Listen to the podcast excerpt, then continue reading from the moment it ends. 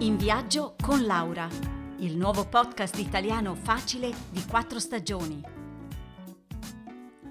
Salve a tutti e bentornati! Avete voglia di viaggiare con me anche oggi? Perfetto, partiamo subito. Oggi vi porto a Trieste, la città capoluogo della regione autonoma del Friuli Venezia Giulia. Sì, autonoma.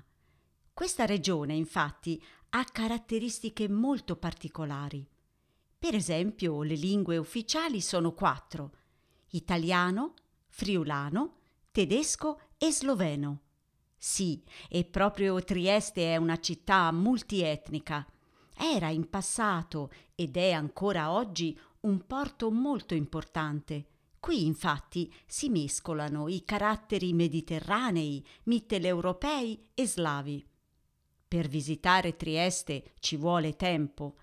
Sono tantissime le cose da vedere, ma per cominciare vi voglio parlare di qualche curiosità. Prima di tutto la bora. È un vento fortissimo e freddo. C'è la bora scura che soffia nei giorni di tempo cattivo e la bora chiara che invece porta via le nuvole e fa tornare il bel tempo. Seconda curiosità.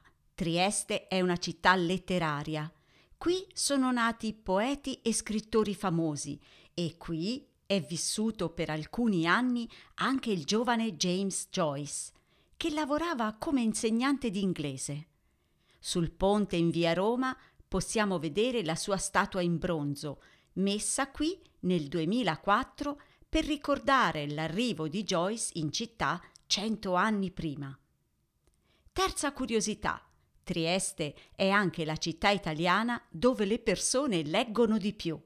Se andate nella zona del vecchio ghetto ebraico, potete trovare tante librerie antiquarie che vendono libri usati e antichi di ogni tipo.